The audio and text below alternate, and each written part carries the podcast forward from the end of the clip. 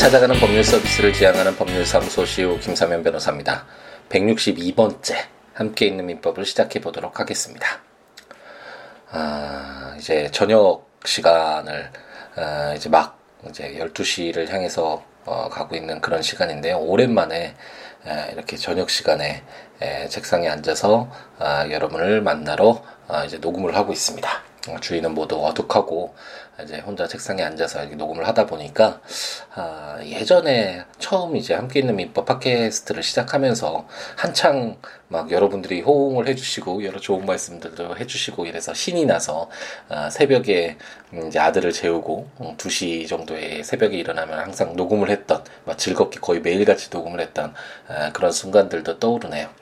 아, 이제 어느 정도 또, 어, 뭐, 계속, 항상 반복되는 것이긴 하지만, 아, 이제, 운동을 좀 열심히 해서 건강도 신경을 쓰자라고 마음 먹고, 이제 아침에 에, 운동 외에도 저녁 시간에도 이제 수영을 하면서, 어, 다시금 이제 건강한 삶을 살아보자라고 결심을 하고 있고 어, 그렇기 때문에 저녁 시간에 이렇게 시간이 좀 많이 생길 것 같은데 자투리 시간이 생기면 함께 있는 민법 아, 예전 2년 전 처음 아, 시작했을 때 그 열정을 되살리면서 아, 열심히 좀 더 자주 자주 올리도록 노력해 보도록 하겠습니다.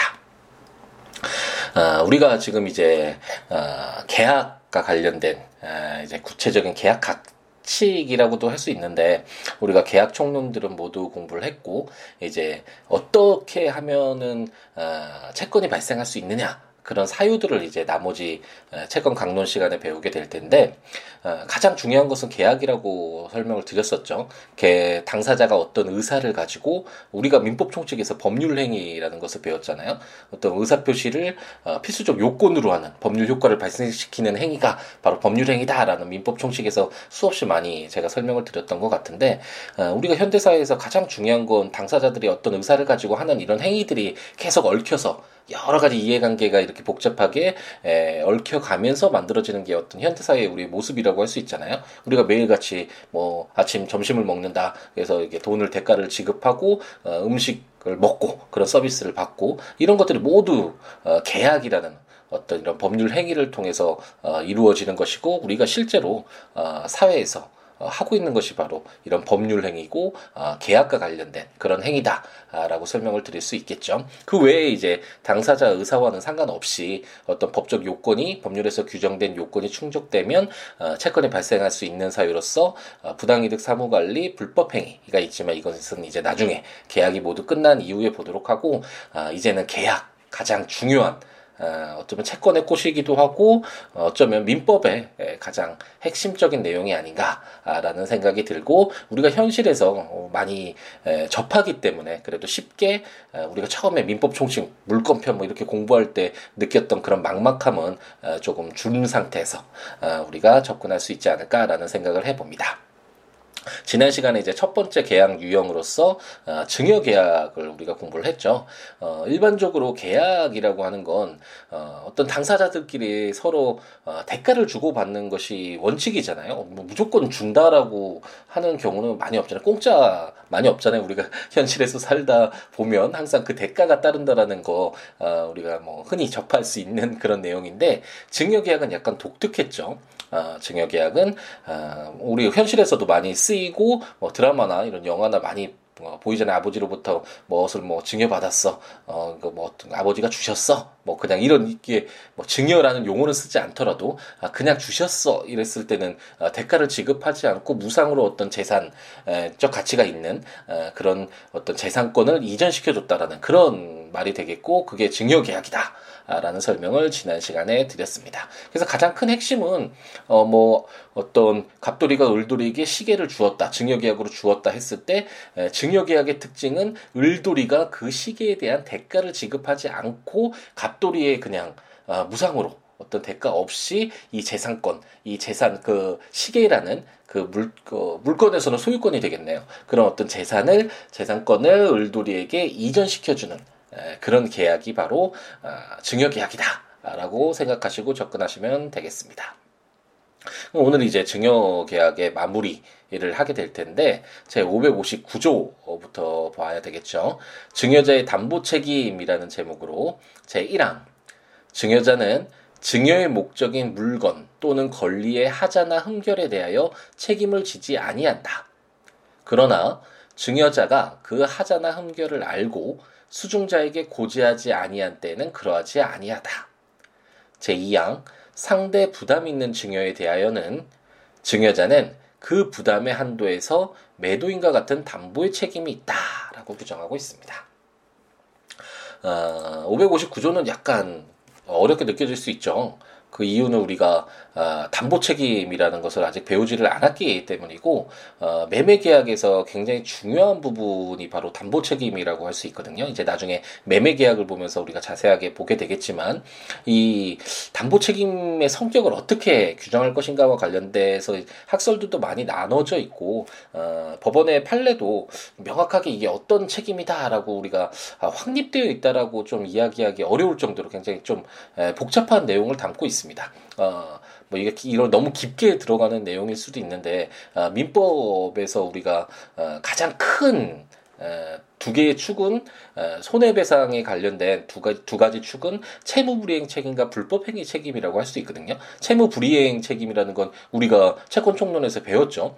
당사자들끼리 어떤 채권 관계가 있는데 그 자기가 가지고 있는 그 채권 관계 속에서 발생하는 그 의무를 이행하지 않았을 때 우리가 390조에서 손해배상을 청구할 수 있다라고 했잖아요. 그래서 그게 가장 큰 하나의 축이고 또 하나는 우리가 어, 이제 나중에 배우게 될 제가 채권 발생 요건 중에 계약이 아니라 어, 법률에 규정된 요건이 충족되면 채권이 발생하는데 사무관리 부당이득 불법 행위가 있다라고 설명을 잠깐 빠르게 지나갔죠. 물론 지난 시간까지 여러 번 이게 여러 차례 이야기를 드렸던 것 같긴 한데 어쨌든 이때 불법 행위 이 불법 행위에는 당사자들 간에 어떤 채권 관계가 있는 게 아니라 갑돌이와 을돌이가 서로 모르는 상태에서 아무런 관계가 없었는데 갑돌이가 실수로 을돌이를 넘어뜨려서 상처를 입히게 했고 그로 인해서 어, 손해배상 책임을 지게 됐을 때 뭐 그 치료비를 그, 그런 어떤 치료비나 이런 어떤 채권을 부담해야 될 때 돈을 지급해야 되는 그런 상황이 발생할 수 있잖아요. 이것처럼 어, 우리 민법이 규정하고 있는 손해배상과 관련된 가장 큰 두 가지 축은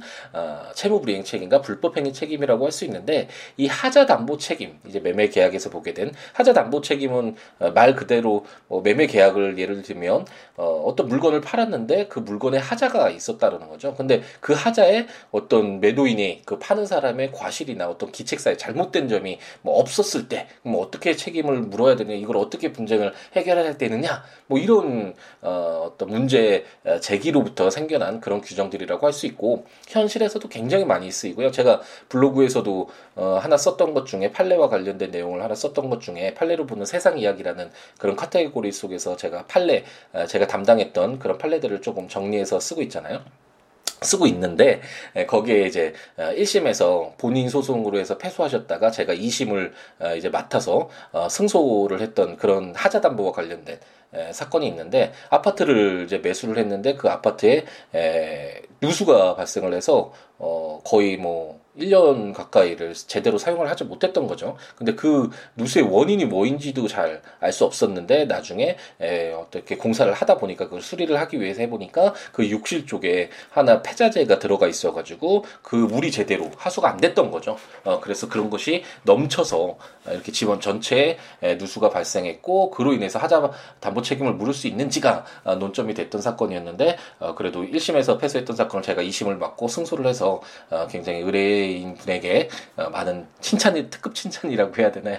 그걸 받았던 그리고 저도 어, 기분이 매우 좋았던 그런 사건이었는데 어쨌든 하자담보 책임 관련된 사건은 어, 많이 담당을 했었고 지금도 상담도 굉장히 많이 들어오는 굉장히 중요한 부분이라고 할 수 있겠습니다. 나중에 이제 계약과 관련된 규정들을 보면서 하자담보 책임과 관련된 내용을 이제 공부를 할 텐데 제 559조에서 이제 담보의 책임이 있다라고 해서 하자담보 책임 내용이 있는데 우리가 하자담보 책임을 배우지를 못했으니까 이게 무슨 말인가라는 약간 좀 어렵게 느껴질 수 있겠는 있겠습니다. 근데 나중에 계약에서 하자담보 책임을 읽으면 어, 어느 정도 쉽게 다시 돌아왔을 때 559조가 이해할 수 있게 되지 않을까라는 생각이 드네요. 예를 들어 보면 쉽겠죠. 증여는 대가를 지급하지 않고 어, 물건을 어, 건네주는 거라고 했잖아요. 어떤 권리를 재산 재산을. 그럼 갑돌이가 어, 시고, 시계를 건네줬는데 을돌이에게 이 시계 너에게 줄게라고 무상 무상으로 건네줬는데 시계가 약간 뭐 흠집이 났다 어, 하자가 있었다라고 했을 때 어, 이것에 대해서 을돌이가 야 너 왜 이 흠집 난 시계를 준 거야? 이것에 대해서 책임을 줘? 그런 건 아, 약간 어색하죠. 이런 예를 생각을 해도 왜 공짜로 받았는데 현실에서 생각을 해보면 그 공짜 물건에 대해서 일일이 토를 다는 건 상식적으로도 그리고 도의적으로도 어, 약간 문제가 있는 그런 태도겠죠. 559조 1항은 그런 어, 의미를 담고 있는 규정이다라고 생각을 하시면 되겠고 다만 어, 증여자가 어떤 그 갑돌이가 시계가 하자가 있다라는 것을 알면서도 을돌이에게 알려주지 않고 증여 계약을 했다라는 건 을돌이도 신뢰가 생기잖아요. 이런 증여 계약을 통해서 어, 내가 어떤 재산을 재산권을 취득하는구나 어떤 재산 물건이든 어, 뭐 어떤 권리든 아, 이런 걸 취득하겠구나라는 어떤 신뢰가 있는데 어, 갑돌이가 어떤 악의를 가졌다고도 할 수 있잖아요. 이런 하자가 있다는 거 다 알면서도 어, 그러면서도 을돌이에게 알리지 않고 어, 이런 어떤 하 하자가 있는 물건을 건넸을 때는 그랬을 때는 그 하자나 흠결에 대해서도 책임을 져야 된다라는 규정이고 이제 상대 부담 있는 증여에 대해서는 하자 담보 책임이 있다라고 하는 것인데 이제 561조에서 우리가 어, 이제 두 개의 조문 뒤에 보게 될 부담부 증여라는 것이 있는데 이것은 증여가 원래 무상으로 아무 대가 없이 어, 재산을 수여하는 것이지만 어떤 재산을 증여하면서 어, 자신에게 어떤 이득을 줄 것을 수중자에게 요구할 수도 있잖아요. 뭐 내가 이거 뭐 어, 이 아파트 줄 테니까 내가 하나뿐인 이 아파트 줄 테니까 매달 뭐 100만 원씩 어, 나에게 생활비로 해줘. 아니면 뭐 와서 나를 돌봐줘. 뭐 어떤 이런 부담을 주, 지어주는 수중자에게. 증여를 받는 사람이 수중자죠. 받을 숫자잖아요. 그래서 수중자에게 어떤 부담을 주는 그런 증여를 부담부 증여라고 하는데 이때는 그 상대방도 부담을 당연히 가지고 있기 때문에 만약 하자가 있다면 그 받은 물건이나 재산 권리에 어떤 하자가 있다면 이에 대해서 책임을 어, 그 부담시켜도 당연히 되겠죠 증여자에게. 그렇기 때문에 제 2항에서 상대 부담이 있는 증여에 대하여는 증여자는 그 부담의 한도에서 매도인과 같은 담보의 책임이 있다라고 규정하고 있다라고 어, 이해하시고 나중에 매매 계약에서 하자 담보 책임을 읽고 다시 한번 이 559조 어, 돌아와서 한번 읽어보면 좀 더 쉽게 이해하실 수 있지 않을까라는 생각을 해봅니다. 저 560조는 정기 증여와 사망으로 인한 실효라는 제목으로 정기의 급여를 목적으로 한 증여는 증여자 또는 수중자의 사망으로 인하여 그 효력을 잃는다라고 규정하고 있습니다. 어, 제가 물건과 대비를 해서 채권, 이제 채 권 총론이죠. 채권 총칙을 시작하면서, 어, 여러 차례 좀 설명을 드린 것 같은데, 물건과 다 다르게 채권은 당사자들 사이의 합의에 따라서 어, 이루어지는 것이고, 그렇기 때문에 그 내용이나 뭐 여러 가지 부수적인 조건들이나 다양하게 어, 계약을 체결할 수도 있는 것이겠죠. 채권 발생을 시킬 수도 있는 것이겠죠. 어, 그렇기 때문에 증여 계약에서도 뭐 일회성으로 내 아파트 줄게, 내 시계 줄게 이런 식으로 증여 계약이 이루어질 수도 있지만 어, 매달 100만 원씩 생활비 쪽으로 어, 줄게 이렇게 정기적으로 주는 정기 증여도 당연히 있을 수도 있겠죠. 그래서 갑돌이가 을돌이에게 매달 100만 원씩 수혜주는 증여 정기 에, 증여가 있었다라고 했는데 갑돌이가 갑자기 사망했다. 아니면 을돌이가 사망했다. 그랬을 때 갑돌이가 계속해서 정기증의 의사가 있는지도 확인할 수 없고 또 을돌이는 이제 받을 사람이 없는데 어, 계속해서 100만 원씩 정기 증여가 이루어지게 할 필요가 전혀 없겠죠. 그렇기 때문에 제 560조는 정기 증여의 경우에 당사자가 증여자나 또는 수중자가 사망했을 경우에 그 정기 증여의 효력은 없어진다라는 규정이라고 이해하시면 되겠습니다. 제 561조는 부담부 증여라는 제목으로 우리가 방금 전에 부담부 증여를 한번 공부를 했었죠. 상대 부담 있는 증여에 대하여는 본절의 규정 외에 쌍무 계약에 관한 규정을 적용한다라고 규정하고 있습니다. 이제 부담부 증여는 어떤 건지 예, 아시겠죠? 말 그대로 어, 증여가 원래 무상으로 아무 대가 없이 어, 어떤 물건이나 권리를 어, 주는 건데 예, 어떤 상대방에게 그 증여를 받는 수중자에게 부담을 어, 주는 증여가 바로 이런 부담부 증여잖아요. 어, 이럴 때는 어, 수중자로서도 그냥 공짜로 받는 게 아니죠. 자기가 어떤 부담을 어, 받기 때문에 그 부담에 대한 어, 당연히 책임은 증여자에게 물을 수 있도록 하는 것이 에, 당연히 맞겠죠. 그래서 어, 쌍무 계약이라는 것이 예, 우리가 채권 총론을 시작하면서 채권을 설명을 드리면서 제가 설명을 했던 것 같긴 한데 좀 이제 또 오래 시간이 지나고 나니까 좀 가물가물하네요. 쌍무라는 거는 서로가 의무를 부담하는 계약이라는 뜻이라서 그래서 매매 계약의 경우를 예를 들어보면 건물 파는 사람은 건물을 인도해줄 의무를 부담하고 건물을 매수하는 사람은 매매 대금을 지급할 의무를 부담하게 되잖아요. 그래서 이게 쌍 서로가 무 의무를 부담한다 그런 계약이다. 그게 바로 쌍무 계약인데 증여 계약은 사실상 어 증여자만 의무를 부담하는 거잖아요. 자기 물건이나 어 권리를 재산을 어, 이전시켜주는 그런 의무를 부담할 뿐이지 에, 수중자는 실질적으로 어, 그냥 받는 거잖아요 공짜로 하지만 부담부 증여의 경우에는 어, 수중자도 당연히 그런 어떤 자기가 부담되는 그런 의무를 이행할 책임을 지게 되고 그렇기 때문에 그와 같은 경우에는 쌍무계약과 형태가 너무 비슷하잖아요 어, 이런 경우에는 어, 상대부 부담이 있는 증여에 대하여는 본절의 규정 외에 이 증여 계약의 규정 외에 이제 쌍무 계약에 관한 규정. 가장 일반적으로 매매 계약 생각하시면 되겠죠. 매매. 좀 방금 전에 설명드렸듯이 어 계약 건물을 인도해 줄 의무, 매매 대금을 지급할 의무 이런 어떤 서로 간에 다 의무가 있는 이런 쌍무 계약에 관한 아, 규정들이 적용되기 때문에 담보 책임에 관한 규정도 어, 적용되고 어, 매매 계약에 있었던 뭐 우리가 채권 총론에서도 배웠죠. 동시 이행 항변권. 이거는 어, 계약을 이행함에 있어서 채권의 효력으로서 동시에 같이 뭐 그 어떤 물건을 사면 그 물건을 받은과 동시에 그 대금을 같이 지급해야 된다는 어떤 이런 동시에는 항변권 관련된 이런 규정들도 부담부 증여에는 어, 적용되게 된다라는 규정이 561조다라고 이해하시면 되겠습니다. 그럼 이제 어, 증여계약의 마지막 어, 규정이라고 할 수 있는 제 562조를 한번 볼 텐데요. 사인 증여라는 제목으로 증여자의 사망으로 인하여 효력이 생길 증여에는 유증에 관한 규정을 준용한다라고 규정하고 있습니다. 우리가 유증을 아직 배우질 않았기 때문에 어떤 걸 준용한다는 이야기냐?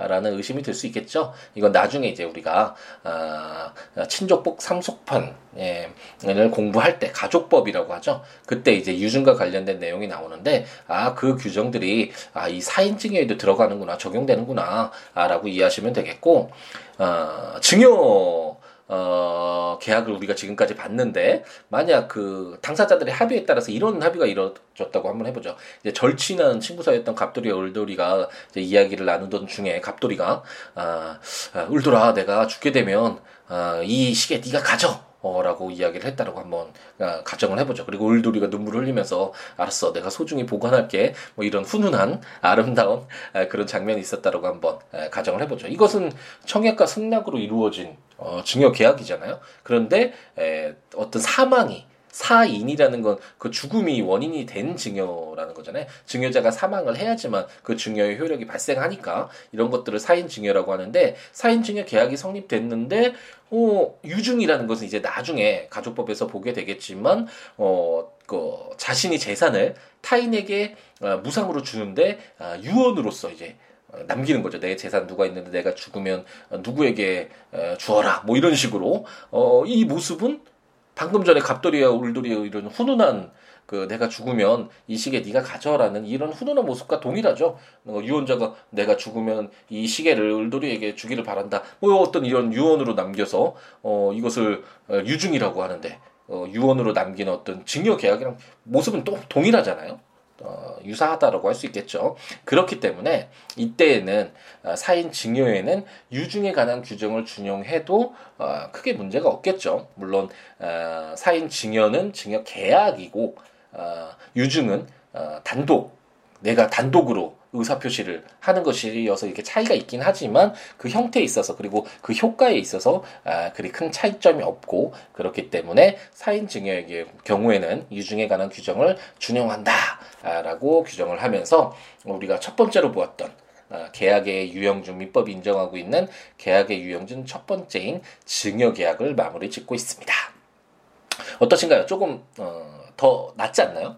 어, 우리가 현실에서 많이 접할 수 있는 내용이고 어, 이해하는 것도 우리가 처음 뭐 민법 총칙이나 물권편 채권 총론 시작했을 때 그 막막함과는 어, 에 비해서는 에, 그래도 좀 먼저 수월하게 접근할 수 있지 않을까라는 생각이 드는데 에, 여러분은 어떠신지 모르겠네요. 아, 요즘에 팟캐스트 제가 한동안 너무 좀 뜸했기 때문인지 어, 댓글 남겨주시는 분이 많이 에, 줄었는데 요즘에 많이 안 달아주시는데 어, 어떤 이 팟캐스트 관련된 내용 뭐 제가 많이 안 달고 있으면 빨리 녹음해서 이렇게 올려주세요라고 항의를 하시던가 아니면 이런 이런 내용으로 좀 더더 더, 어, 재밌게 더 즐겁게 에, 들을 수 있도록 함께 있는 민법을 채워주세요. 뭐 어떤 이야기라도 좋으니까 뭐 팟빵이죠 이렇게 댓글을 남기는 에, 그런 난이 있는데 그런 쪽에 남겨주셔도 되고 어, 블로그에도 어, 뭐 글을 남겨주셔서 어, 언제든지 이야기를 어, 해 주시기를 바랍니다. 어, 그리고 이런 조문들 한 번씩 이렇게 읽으면서 함께 있는 민법 들으시면 더 좋다라는 거 이제 뭐 어, 많은 분들이 아시죠? 어, 국가법령정보센터 인터넷에 가셔서 해당 민법들, 아, 민, 민, 해당 조문들 이렇게 민법이라고 이렇게 쳐서 해당 조문들 읽으시면서 들으셔도 좋고 제가 전자책으로 발간한 함께 있는 민법 시리즈 어, 구매하셔서 해당 조문과 설명들 제가 지금 어, 설명으로 드리고 있는 이런 예들이 다그 어, 함께 있는 민법 제가 전자책으로 발간한 그 책에 나와 있는 예문이니까 한 번씩 다시 복습하는 겸 아, 읽어보셔도 좋을 것 같고 아니면 시우로 어, .net s i w o law.net siwo.net 제 블로그에 에, 함께 있는 민법 약간 조금 진도가 늦긴 한데 에, 포스팅을 하고 있으니까 찾아오셔서 해당 조문과 설명들 보시면서 어, 들으셔도 좋을 것 같고요. 제가 좀 방금 전에 말씀드렸던 것처럼 어, 뭐 팟캐스트 함께 있는 민법 외에 어떤 내용이라도 좋으니까 어, 저와 이야기를 나누고 싶으신 분은 siwo.net 또는 siwobooks.com 블로그에 오셔서 어, 글 남겨주시거나 026959-9970 전화 주시거나 어, siwo 골뱅이 gmail.com 메일 주셔서 어, 서로 연락 하면서 어, 살아가는 함께 더불어 살아가는 그런 즐거움 어, 같이 누렸으면 좋겠고요. 여러 이야기들 함께하면 즐겁잖아요. 어, 그런 어, 관계 맺기 가 되었으면 좋겠고 트위터나 페이스북은 제가 그렇게 많이 하진 않는데 같이 시우로 오니까 어, 오셔서 여러 가지 이야기도 함께 나눴으면 좋겠습니다. 아, 이제 11시가 막 넘어갔네요. 이제 오늘 하루의 어떤 마무리가 아, 되어가는 시간인데 예, 많은 분들이 이제 잠자리에 드시는 분도 있을 거고 잠자리에 들 준비를 하고 계신 분도 있, 을 거고 또 제가 좋아했던 이제 좋아했던이라는 과거형으로 이야기해야 되겠죠. 아, 술 한잔 하시면서 아, 좋아하는 사람들과 즐거운 시간을 보내는 분들도 계실 텐데 어쨌든 오늘 하루 이제 다시 돌아올 수 없는 날이죠. 소중하게 이제 마무리 잘 하시면서 아, 내일 또 다시 행복 가득하게 채워갈 수 있는 그런 열정 가지고 아, 내일 아침 시작했으면 좋겠습니다. 다음 시간에는 이제 가장 중요한 어, 계약 내용이라고도 할 수 있겠네요. 매매 규정을 가지고 찾아뵙도록 하겠습니다. 다음 시간에 뵙겠습니다. 감사합니다.